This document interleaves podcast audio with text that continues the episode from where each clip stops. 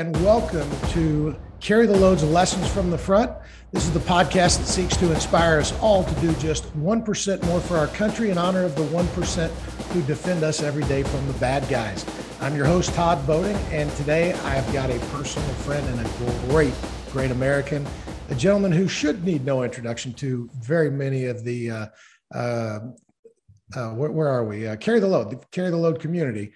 Uh, a guy by the name of Ryan the Birdman Parrott. He is a former United States Navy SEAL sniper.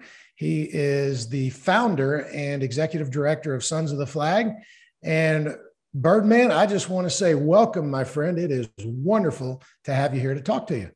Oh, I appreciate you having me. It's uh, been a great journey, you and I. So I'm excited. Let's do it, it really has. It really has. I mean, you know, you're you're one of those guys that uh, uh, that I met along the way that I continued to get just a, a tremendous amount of energy from.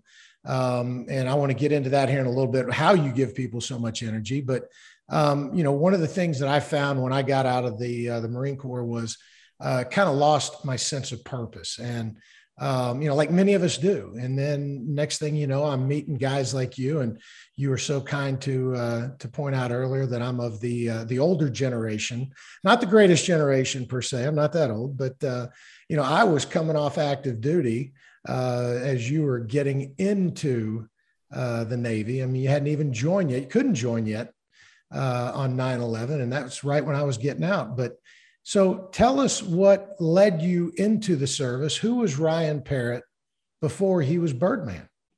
I will. Uh, but I will stop and say for a second that no matter how much we joke in each other about age or any of that stuff, you were before my time. And that means that we try to follow in your footsteps and carry on your traditions. And we are grateful.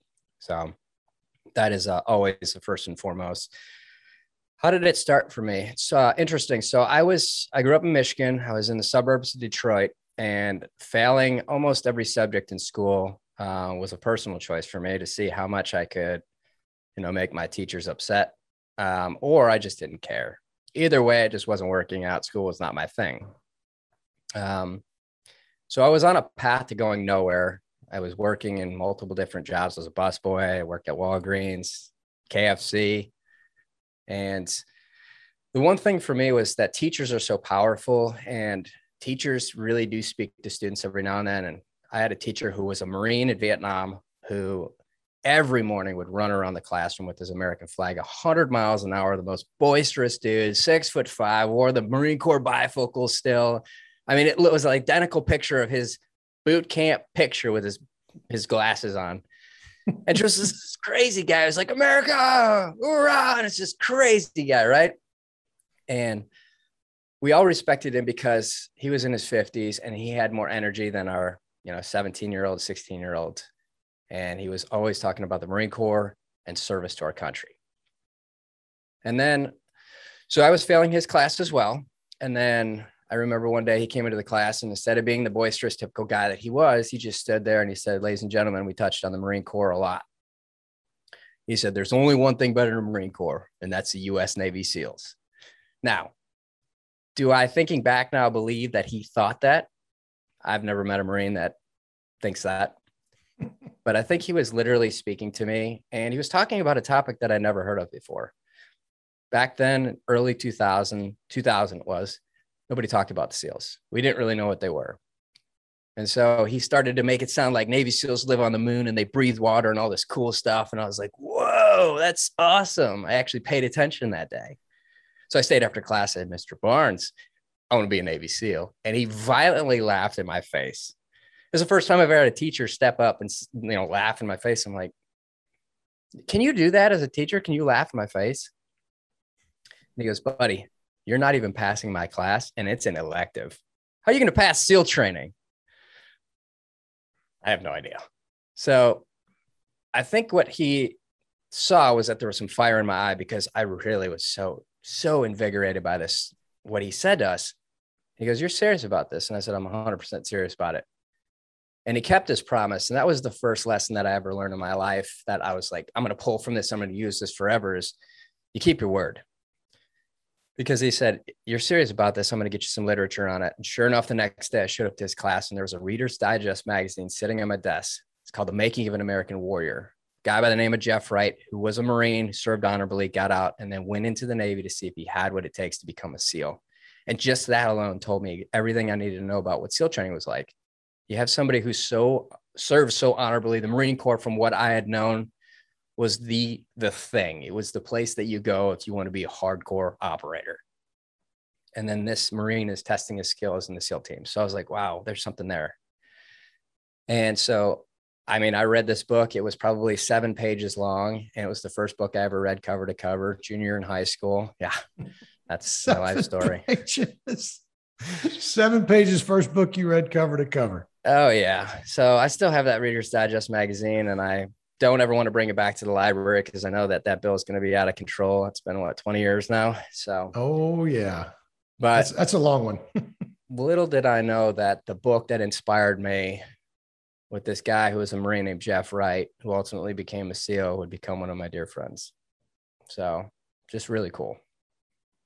So you, you said that you were failing classes on purpose, just just to test things.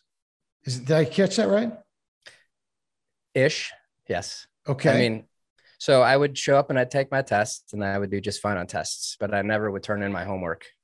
And a degree, it was, I just didn't care. I really didn't care. And this was, you know, I'm a product of a family who my parents, even though they were divorced, parented me together. They always pushed hard on me to do my academics. They pushed hard in sports. So it's like I wasn't, I wasn't having any problems at home. And I just really didn't care. It was like school didn't ignite a fire for me to want to move forward in life. Is it because you didn't see the the value of it beyond school? Absolutely. It was a combination of that. It was a combination of the classes that I had and the teachers that I had and the friends that I had. You know, I'd rather. So I'll, I'll backtrack a little bit. So I think one of the things that really has kind of molded me into who I am today was that my parents did divorce when I was five years old. And so from there, I moved from family member to family member's house, from my dad's house to my mom's house to we moved in with our grandparents' house at some point in time. And it never really gave me a time to establish relationships because I lacked communication skills. And it wasn't until end of middle school, high school, where I started to understand and develop relationships and learn communication skills.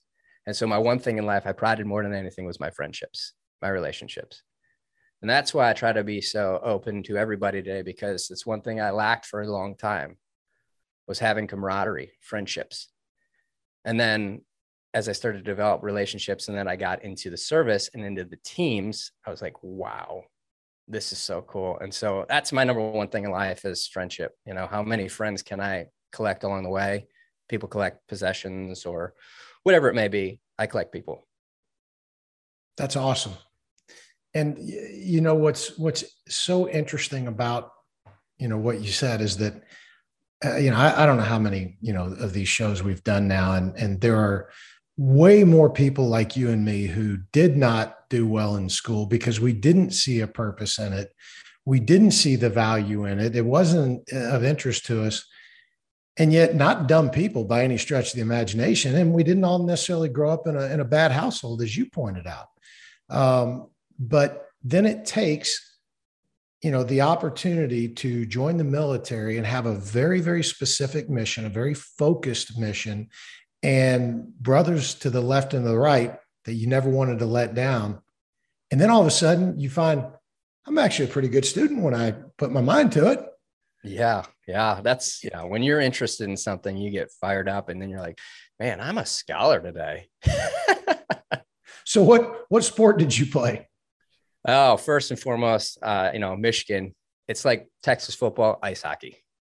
Ice hockey. Okay. And what position did you play? You probably weren't a goalie. I mean, you know, people can't tell. You're not huge.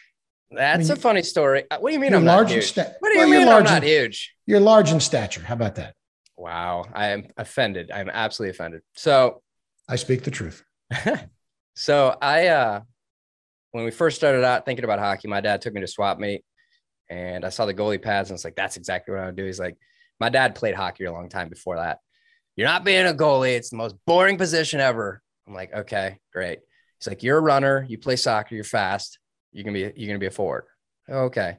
So put on skates, and then I would find myself playing center forward. And I idolized, you know, Detroit Red Wings were a hot hockey team back then, their legacy team. We had Sergei Fedorov, one of the best players in the world, and he was fast and he was a center forward. So then I emulated him and clearly different talent levels between he and I, but I wanted to be him. And so I was a center forward, always around the eyes, trying to score goals. Okay. So then you're sitting in class, um, September 11, 2001, almost exactly uh, 20 years ago now. What happened? Everybody remembers that specific moment. Everybody's, I mean, the entire world stood still. I was filming the subject that I was sitting in class, which was keyboard or typing class. And I remember our teacher getting up out of his desk and bolting to the TV. And that was back when you had those giant tube TVs they had just started to mount them on the ceilings. We're like, whoa, cool. That's a new TV. It's got a, you know, a tape player, a VHS player with it. And he runs over to the TV. And, you know, the only time you do that is when there's a panic, as we discussed earlier. People who run to a TV that in that panic mode, it's either you're going to watch the landing on the moon for the first time or the surrender of the Japanese in World War II or some major event that happens. And so I had never celebrated or seen any of those in, you know, instances in my lifetime up to that point. So I see him run up to the TV, turns it on. I see this building that's on fire and smoking. And the commentators on the news are talking about what had happened that there was a plane that struck this building, World Trade Center. And then as you're talking, you see another plane go into the building. And the commentator says this is a possible terrorist attack. I thought to myself right then and there, you've been toying around with the idea of joining the military, but you're talking the talk, you're not walking the walk. You haven't made any strides to go do anything. You're still failing these subjects in school. You're not enlisting. You're not doing anything. You're just you're just talking. And that's garbage. So I said, all right, this is the time. I'm I'm I can't change the trajectory of what just happened. I feel shattered right now because I instantly knew when those planes struck that building that those people were dead. They were murdered. And I said, okay, time, time to man up, time to do something. You may not be able to change the trajectory of the past, and you certainly aren't going to fix the future, but you could be a part of the solution. So get up off your butt, go right now to the recruiter station and sign up for what you think in your brain you want to do.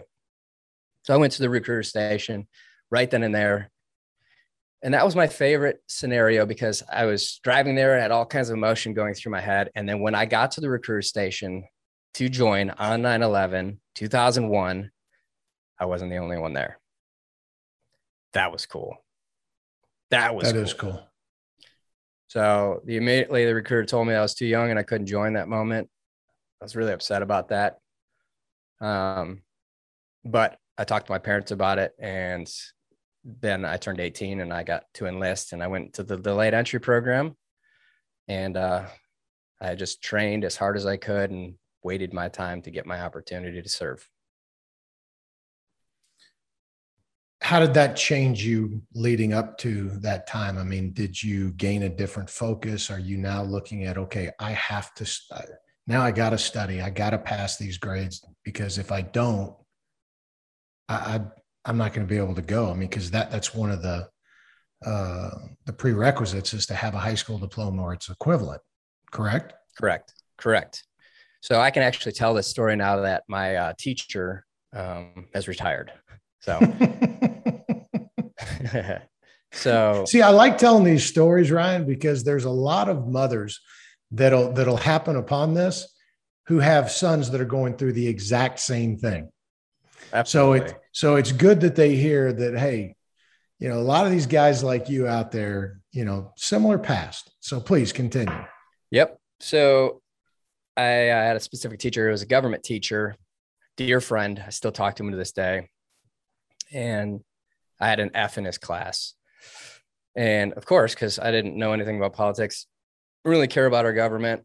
I mean, you're young, you're liberal, you don't know anything, you know? So is what it was.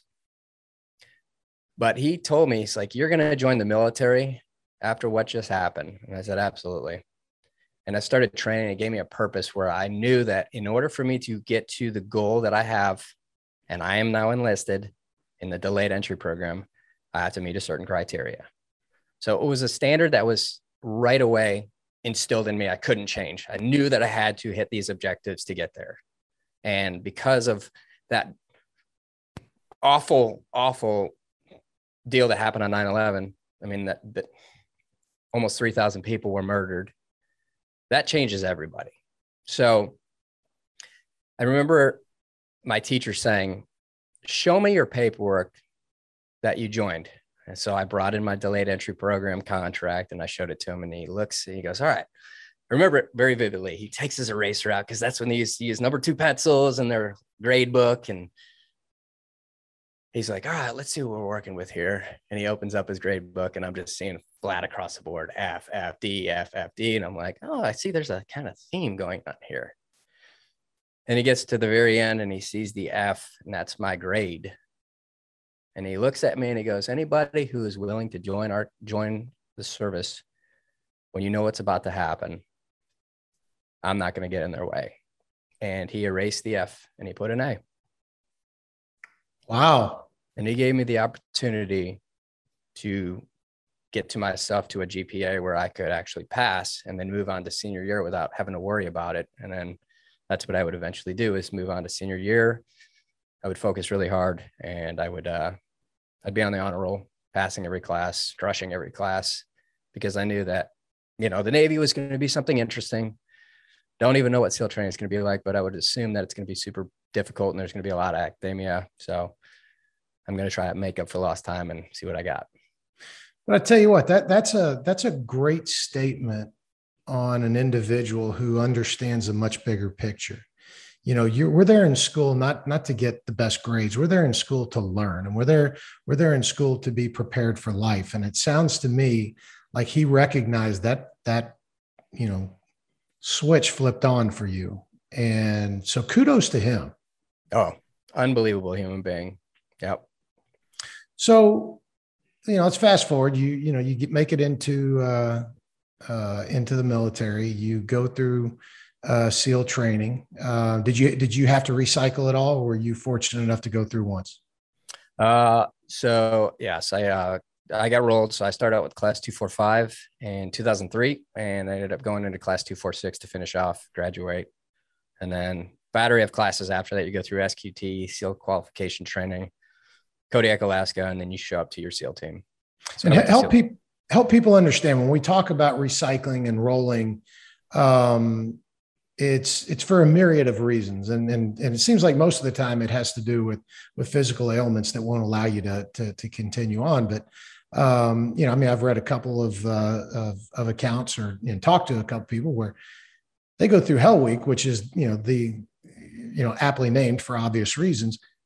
And then you get hurt. You you pass hell week but you get hurt coming out of that and you have to go back and start over again and do it all over again Sure. I mean, there are some people that have done what three hell weeks. Sort of. So uh, the reason that I got rolled is because I I just moved through BUD so fast that it was too easy, and they said you probably need to do this again just to feel like you've actually accomplished. I'm kidding, totally kidding.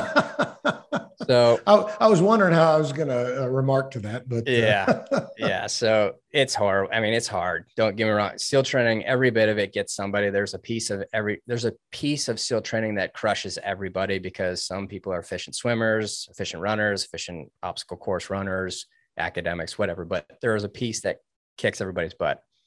I got rolled. Uh, I had a uh, what do you call it? Heat stroke in land navigation. So went down. It was hot unfortunate circumstance. So I had to actually roll out. So, but uh, you know, a couple months, you wait two months and you class up with the next class and you start right where you left off and you finish. So the reason that people will go through Hell Week so many times, if they continue on, is if you get rolled, it's interesting. I, I don't know how they do it today, but they used to do it where if you actually get rolled after Wednesday, then you'll roll you forward uh, because you've proven that you're getting all the way through it. You usually get hurt. It's a stress fracture. It's pneumonia. It's one of those things. The problem is you want to get rolled after Wednesday though, because if you get rolled before Wednesday, then you're gonna have to restart that training that week from scratch. And that week sucks. It sucks a lot. So I was very fortunate where I pushed through Hell Week, went all five and a half days. Um, I only remember three days of it. really?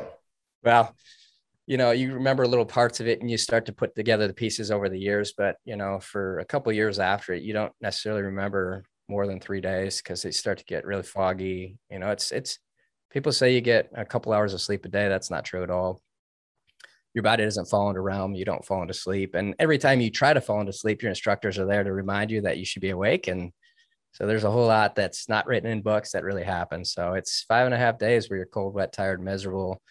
Um, but you know, I think that's a perfect example in training of how you should get ready for war. Yes, it's hard, it's terrible, and not everybody's got it.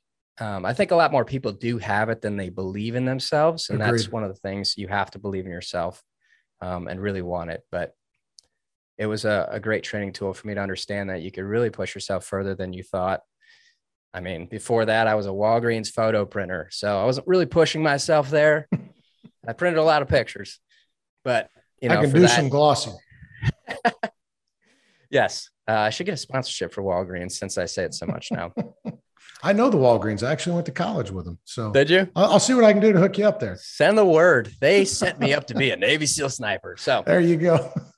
so, um, yeah, it's just it's it's interesting. I, I, don't remember. I certainly don't remember the very end, ta- the tail end of it, except for the final piece of Hell Week, uh, which was the grad portion. And I'll share the story. So we're cruising back. It's five and a half days into it, and the instructor gets on the megaphone and he says, "Hey guys, I'm sorry to report, but you know the class before, uh, two classes before you is getting ready to graduate today, so we got to roll you 24 hours to the right."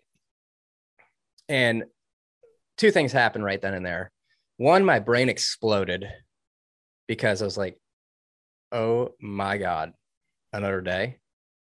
But at the same time, it told me right away, oh, we're at day five. It's Friday. Sweet. Because you have no sense of time. You only know the sun goes up, the sun comes down, and you start to gauge it by you eat every six hours. You have a new instructor staff coming in every eight hours. So you can kind of gauge it because you can't just walk up to an instructor and be like, hey, can I get a time hack real quick? it don't work like that in the military, you know. So you kind of gauge it off of that. But after a period of time of just your body going to complete mental and physical fatigue, you have no idea or comprehension of where you're at. But then that led me to okay, we're at day five. And then you think to yourself, wow, I make it this far. And as you're thinking through this stuff, you're standing in front of the beach and the instructor's, you know, he gets on the megaphone, he says about face, or I'm sorry, he says, uh, you know, interlock arms, you're about to get surf tortured. And so we're all standing there facing the ocean, day five and a half. You're getting ready to get in 50 degree water again. You don't want how, how many had dropped out at this point? At this point, I had no no clue. I mean, I didn't even know what we started with and Hell Week. Um, I think we had. I know we started with like 180 some guys, and I think we were roughly around between 30 and 40 people left. 180 to 100 to down to 30. We started day one of BUD/S, which would be five weeks or four weeks prior to Hell Week, uh, with 180 some people. And by day five of Hell Week, we were at between 30 and 40 people. Men, yeah. So that's, that's a pretty impressive number. Yeah, it's in, it's uh, yeah. I don't remember most of them going away. you just you're like, what happened? Where's there, where's everybody? But we're sitting there, we're standing there facing the ocean, interlock arms, getting ready to get surf tortured again, which is basically you sit in the water, you lay in the water and you just let that cold water surge over your body and just chill you to the core. And I remember the instructor saying on the megaphone about face right at the fringe of the water. We turn around and there's nobody there. Just an American flag stuck in the ground floating. And right then and there, I knew my why why would they show us that? Like, why there's no trophies, there's no medals, there's no, there's an American flag floating. And they showed us that because so many men and women have died defending our country. And that's all you need to understand is what you fight for. And I was so blown away by that. And I was like, wow. I instantly got my meaning and purpose, my why of why I was there because you don't know what being a SEAL is. You're in training. You know what it is to be a student. You don't know what it is on the other side. But I got my why and I was ready to fight. I was like, I'm in, I'm 100% committed. That's not indoctrination, that is American spirit. And I was so proud And then right behind that, all the instructors come running up from behind the berm, screaming and cheering. It's the last time that an instructor would ever cheer for a student ever again through the rest of training. So fired up. And I'm like, oh my gosh, what is this? And you're so broken down. And the instructor, the commanding officer of Hell Week or commanding officer of SEAL training gets on the megaphone and says, Congratulations to you, future Navy SEALs. Hell Week is secured. And of course, it's like you want to jump to the sky, you want to get so fired up and excited, and you just realize that your body doesn't want to move another inch. And so you're like, oh, good job. Where is my bed? and then you go and you lay in your bed and you're like, I can't wait to close my eyes and go to sleep. And then you're just up for the next 20 hours because you're still fired up. And you're like, but that was the most important part of that situation was I made a promise to myself that I would call my parents to tell them that I made it. And it was simple. I made the call and I made the call to my mom first. And I said, Hey mom, how you doing? And she said, Oh my gosh, sweetie. Um, I'm great. How, how, are you doing? I said, that's a great question. Um, really tired. I'm exhausted, but I want you to let, I wanted to let you know that your son made it through Hell Week and I'm not failure anymore. And thank you for everything from the bottom of my heart, because you and my father are the reason that I'm here. And that was the most rewarding thing. And I call that my spark. You see, I get emotional about it when I talk about it because if you don't fight for something you believe in, then you're not fighting. You don't, you're not moving forward. I use my spark every time I needed to turn on the gas and fight as hard as I can possibly do. So it's not about the times that are great. It's about yeah, generally every day. Am I doing my absolute best? So I always refer back to my spark. Am I impressing my parents?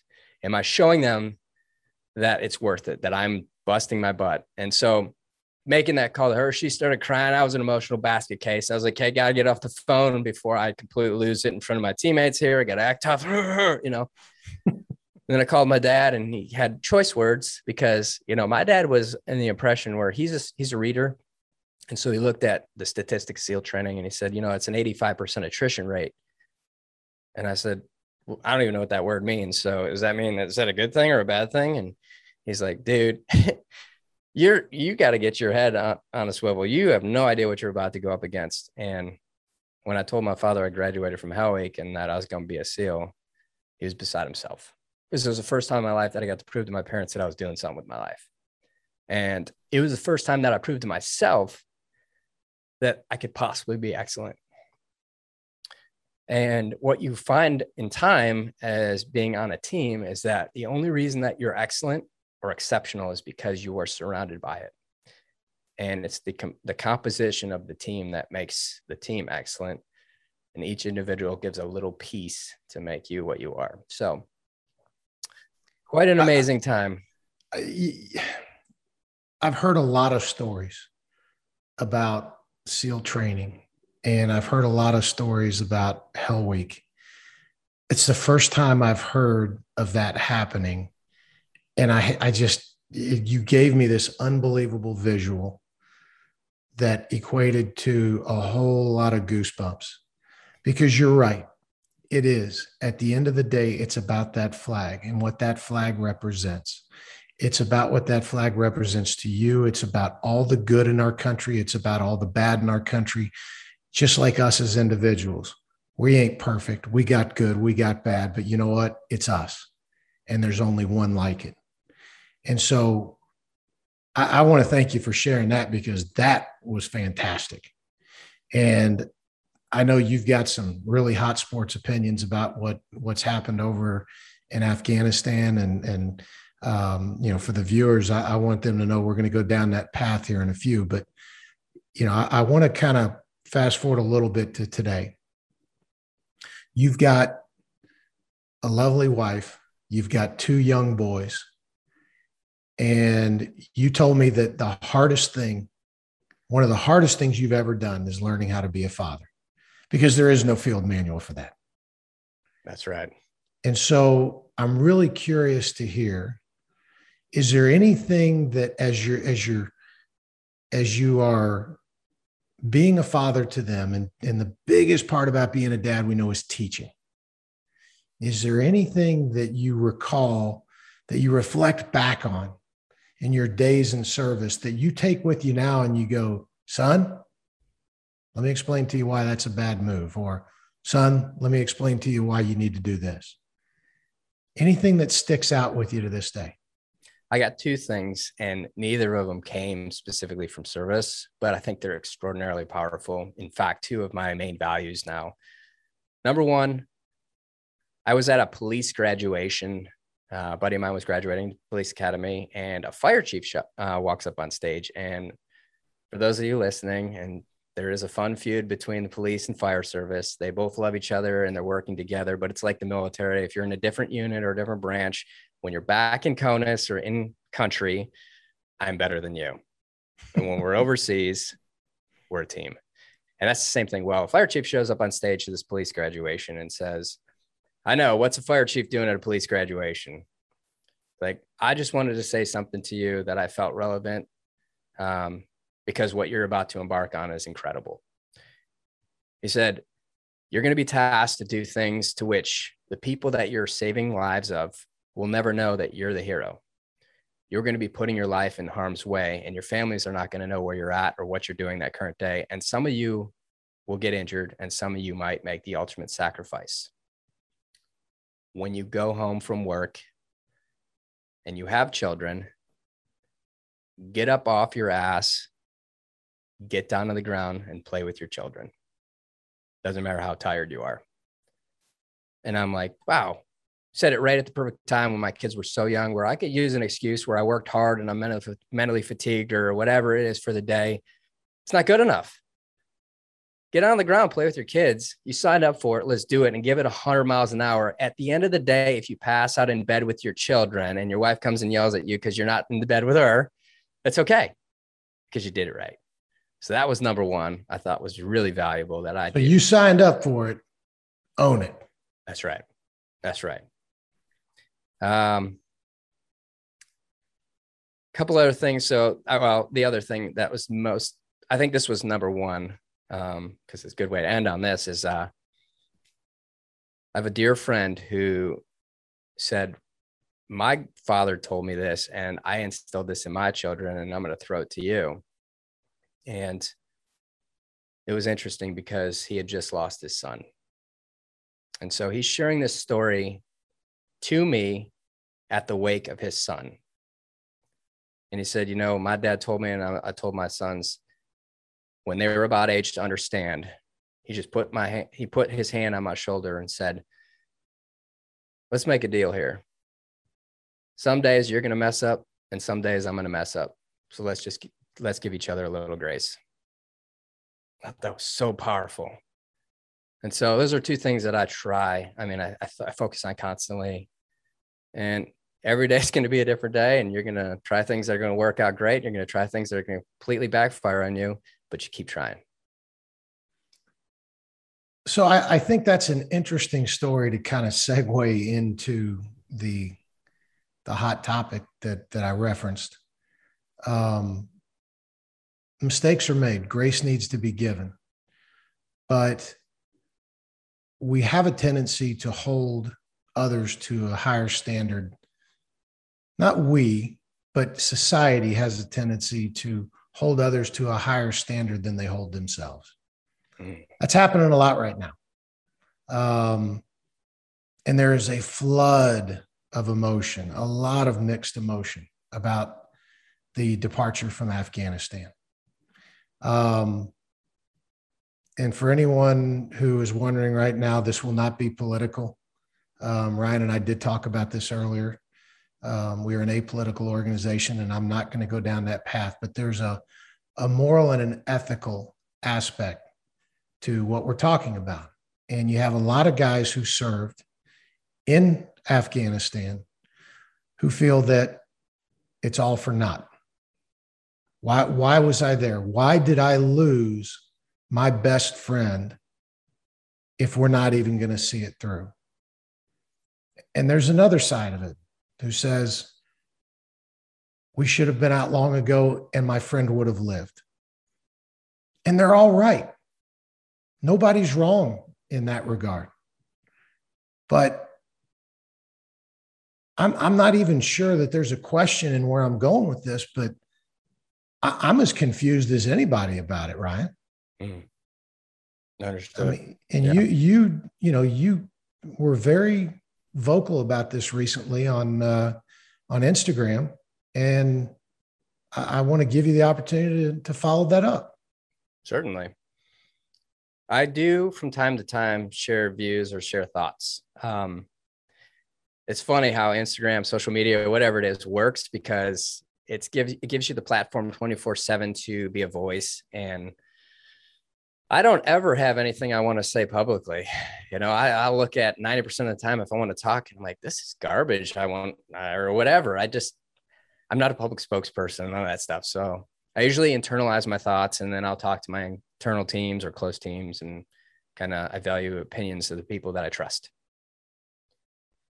But one thing that it led me to think about and discuss that where I went off on Instagram and social media, um, I'm kind of an old soul, and I always look back to my grandfathers who served in World War II. And I think about the generation that was just under my grandparents because my grandfathers, they all joined serve. They fought in World War II. That was what you did. You're coming out of Great Depression. There's hard times in America, really, really hard times. And they're fighting a war, a world war, and they win. And they were, I'm in, I'll do it. And then you have that generation just getting old enough right under them to enlist to go do their part for this country when they when we closed out the wars. And they were watching this hope and this excitement and the power of America saying, we're ending this. We mean business. They were so young when they fought. They did it with such pride. They were so courageous. They developed the you know continue the traditions of the united states marine corps the army the navy everything and these younger generation that were watching this on i guess you know i was looking at it the radios they were mostly everybody had radios that they were listening to it and they were just glued to it some had tvs they got to see this or hear this and they had so much pride and now i'm going to go fight for this country or i'm going to believe in this country. And their parents and their brothers were the war fighters so they had somebody to emulate and look up to. We come to 2021 and these same veterans that are still with us and alive and that generation just underneath them are watching the tv and they're seeing us give everything up. And i always look back and and it's not a it's not a time of hope right now that's not what we're portraying in the media that's not what we're portraying in the in the country in the world everybody's confused and so I just feel I feel heartbroken for them because I served and I tried to continue on the path of the footsteps of those who laid it before me. And I tried to do my best while I was in service and hopefully pass that on to the next generation. But at the smaller level, not looking about politics or the globalized level of this, just a small level, what what we what are we doing to these veterans that served in the greatest generation? How are we making them feel? Are we making them proud?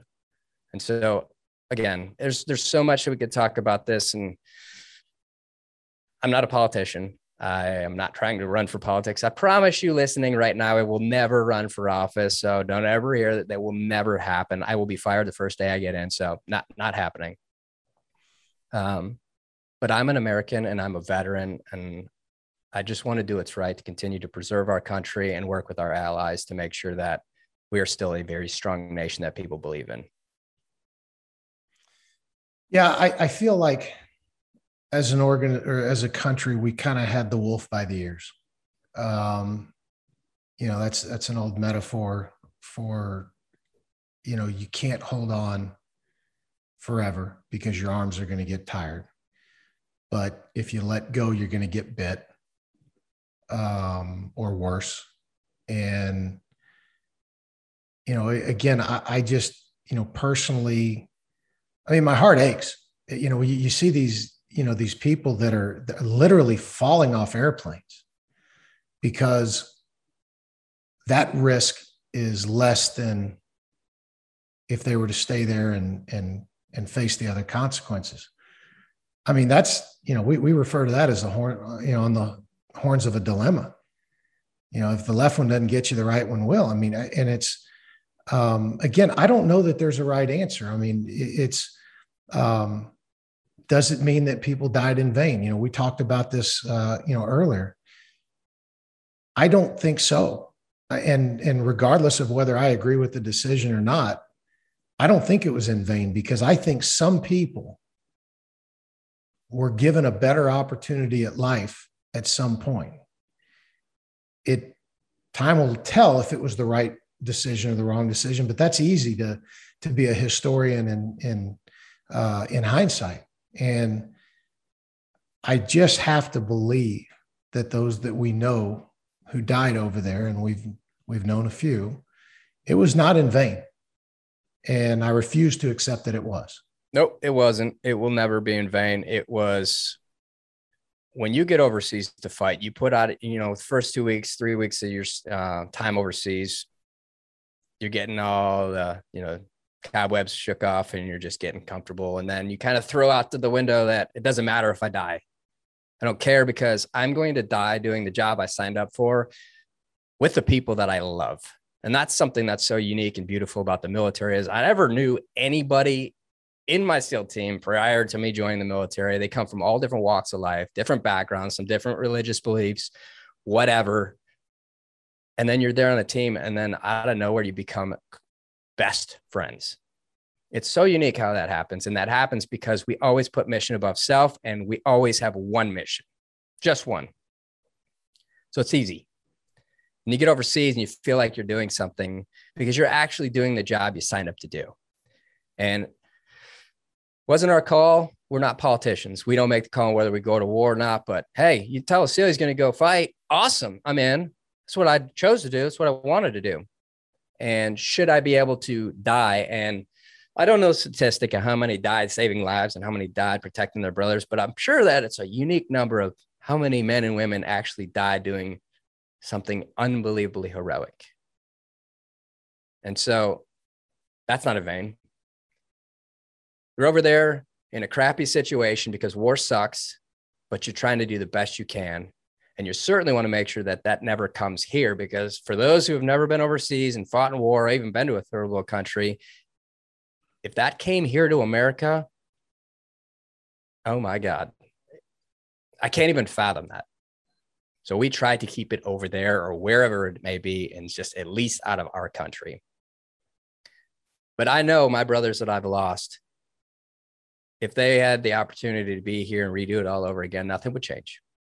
They're heroes. They're more than heroes, they're angels. Those are the ones sent down from God, and doesn't matter what your political beliefs is, is my beliefs. They're angels sent down from God to affect your life and affect so many in a short period of time to change the trajectory to get us back on track. And then they go out to do something else that God had intended for them. That's what I believe.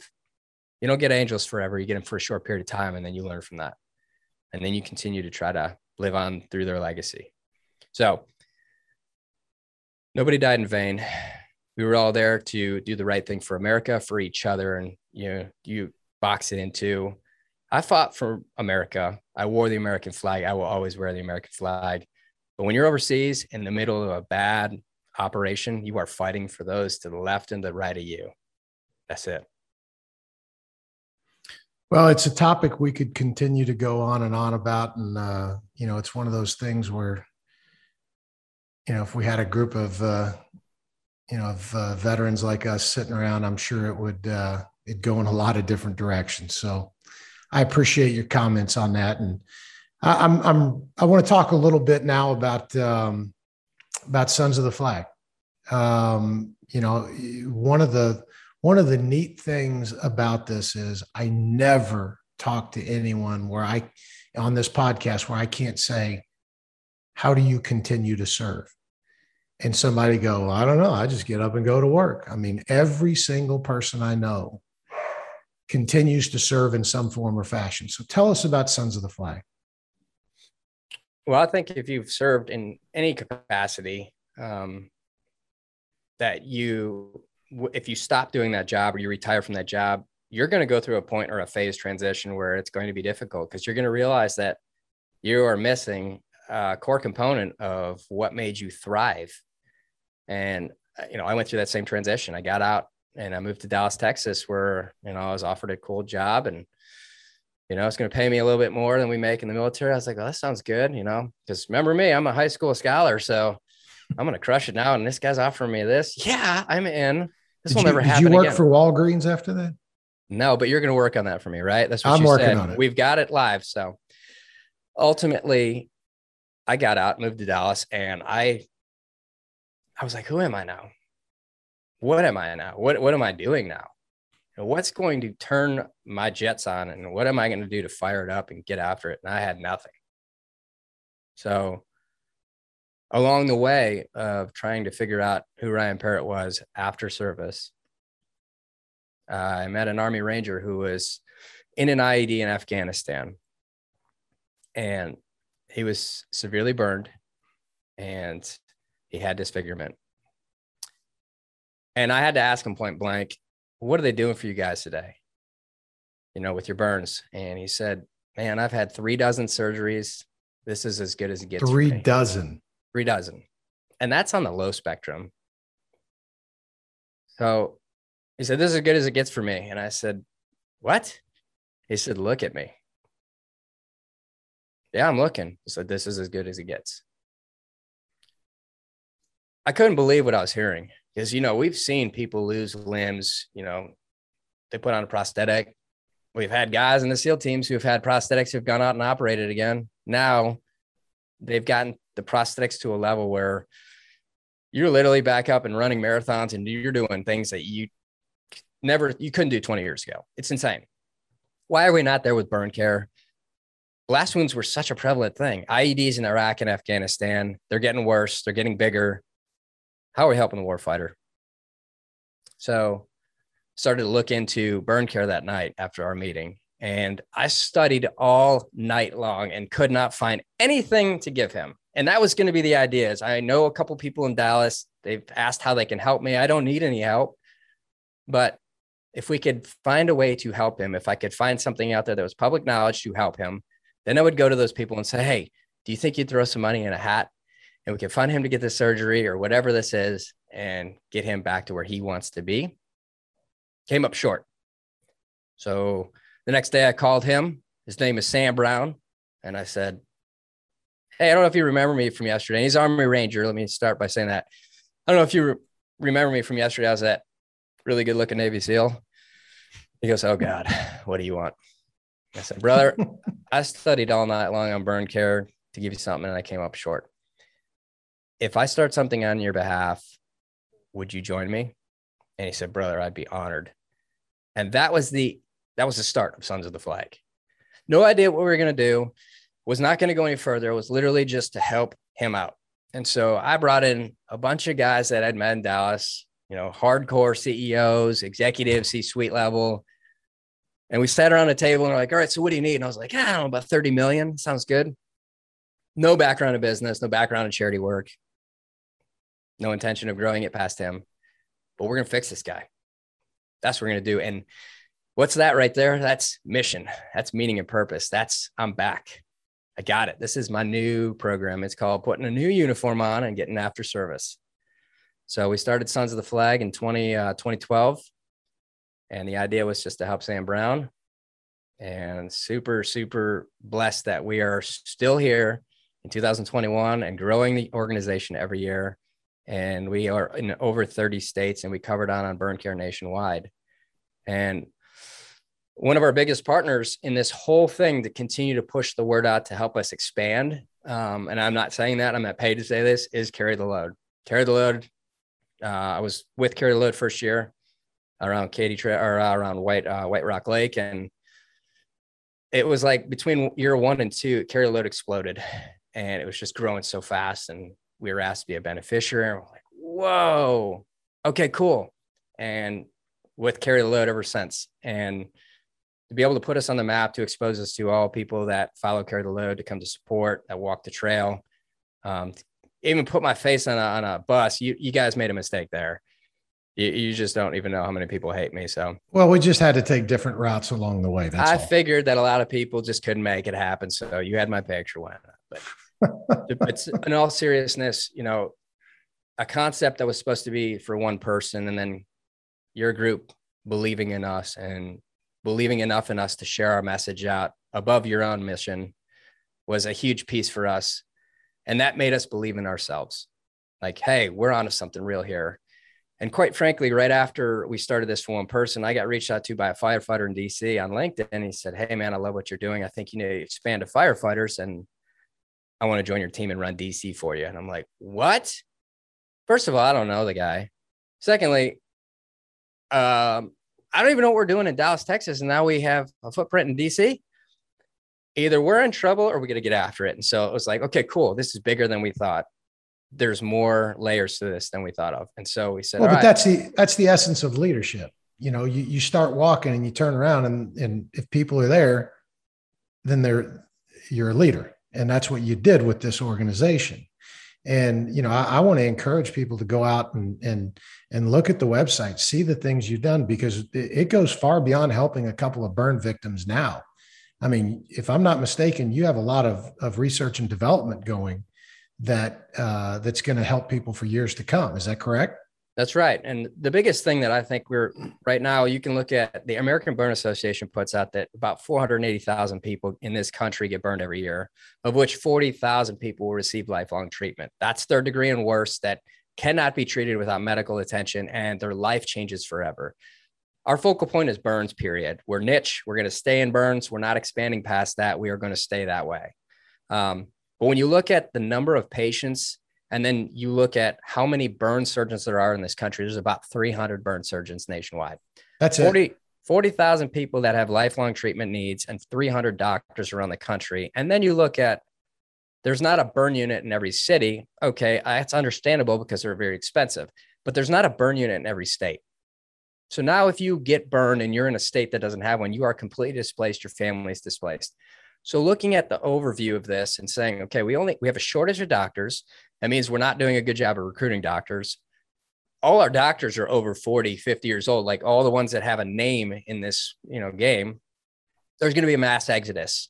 We can't let that happen. So let's get in front of that. So we hire doctors in the residency to become burn surgeons. And right now, we Sons of the Flag is funding 50% of all new burn surgeons nationwide this year in 2021 and we're going to own that. We're going to take over 100% of that and then they'll pay. no. Man, Ryan, I tell you what, you you guys do a a fantastic job. There, I mean, you know, here here we are. It's you know, it's five fifty three, which is longer than we normally go. There's so many things that that we can still touch on. We haven't even talked about how you got your nickname. I haven't even talked about the book that he wrote, Sons of the Flag, which quite honestly, you came up with this concept for a book before I did. And I was thinking I had a, a, concept that nobody else had come up with. So I had to turn it into a podcast just in order to not go completely on the same grid as you. So, you know, you you've done so many good things for America. You've done so many good things for, you know, for your community. The the work you guys do at Sons of the Flag, you know, like you pointed out, not even every state has a has a burn uh, center. Not every. I mean, there's 300 doctors. That just baffles me. So, where can people go to find more information about you? Maybe you know hire you for an event because you. I know you do some public speaking, and and you know you're one of those guys. When you start talking, I lean in a little bit more just to just to listen because you, you got really uh, you're full of wisdom. So, where do people go to find that information out?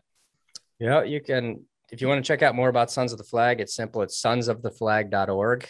Um, there are websites there. We have a very robust um, uh, employment of three people full time. So you'll get us. If you email us, all three of us will receive the email. So we'll always be there. Um, if you want to learn more or just want to follow me, you can go to Birdman Actual on either Instagram or Facebook. Same same handle, one word, um, and follow me. I again try to keep everything non-political. Sometimes I do get on a rant, but I only do it with the best of intentions. Most of the time, it's crazy wingsuit videos or skydiving or base jumping or extreme sports thrills, um, fun stuff. And then Uh, you can go to ryanbirdmanparrot.com if you want to learn more about speaking or that. It's pretty simple. But I appreciate you giving me that PSA. Absolutely. Absolutely. And so, uh, two final questions for you. Um, what is one thing that, that you think people would be really surprised to learn about Ryan Parrott? Wow, that's a question right there. I really, really like Justin Bieber. Just kidding. Totally kidding. Somehow I could buy into that. of course. Um, I mean, you, you got the artwork going uh, on the arms, very similar. So, you know, I, I, I thought maybe that was it. Wow, this is a really, really interesting question. Um, surprise.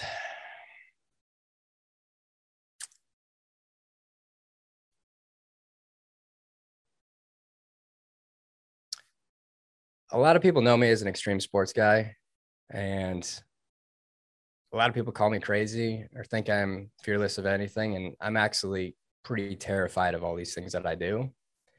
What people don't understand of why I got into extreme sports and why I jump off of things is because the idea for me is how can I potentially make a video so viral that I could put a call to action on top of it to help your greater good. I don't jump for pleasure. It's fun at times, it's scary at times. But I jump because I know that these short videos get a lot of views. And can we convert those views into a call to action? Talk is just talk. Action is so powerful. And so if we can show you what you think might be cool and then hook you in to understand what's important, we might be onto something. So I'm actually terrified of the majority of the stuff I do. And yeah, I didn't kill bin Laden. I know most people think I did. So there's that. All right. Final question Who are you carrying? Ah, it's a great one. It's a, that's a tough one. I'll say for right now, David Metcalf. I've got 25 teammates I've lost since beginning of the wars, but David Metcalf was my sniper partner. Um, he died January 2nd, 2019 yeah, he was my right hand man. I was his right hand man. And um, I will always fight as hard as I can every day to honor him. Thanks for asking. You bet. Ryan, thanks for joining us, man. Uh, I absolute pleasure, and I look forward to. Uh, I may have to have you on again because again, there's so many other things that we can talk about that we haven't. But thank you, my brother. Appreciate you. I love so, you, brother. Appreciate everything. I love you too, man. And for everybody else out there, I want to uh, just make sure that you know our next episode is going to be our Patriot Day edition, and we are going to have a fantastic guest. It is the former Undersecretary uh, of Veteran Affairs for Memorial Affairs. So he's the Undersecretary of Memorial Affairs for the VA. His name is Randy Reeves. He's become a good friend of the organization. He's uh, he's a fantastic American, and you know that's you know that reminds me also that we are coming up against the 20th anniversary of uh, 9/11, and so Patriot Day is uh, is what it's become known as. And I would encourage everybody to go online to carrytheload.org slash Patriot Day to join us Friday, September 10, as we clean the hallowed grounds of 65 of America's national cemeteries. I'll actually be in Quantico, uh, more than likely in Quantico that day. I'd love to have you come out. And so, for all of you out there, my name is Todd Boeding, and I'm carrying Captain Rick Gannon, United States Marine Corps. Who are you carrying?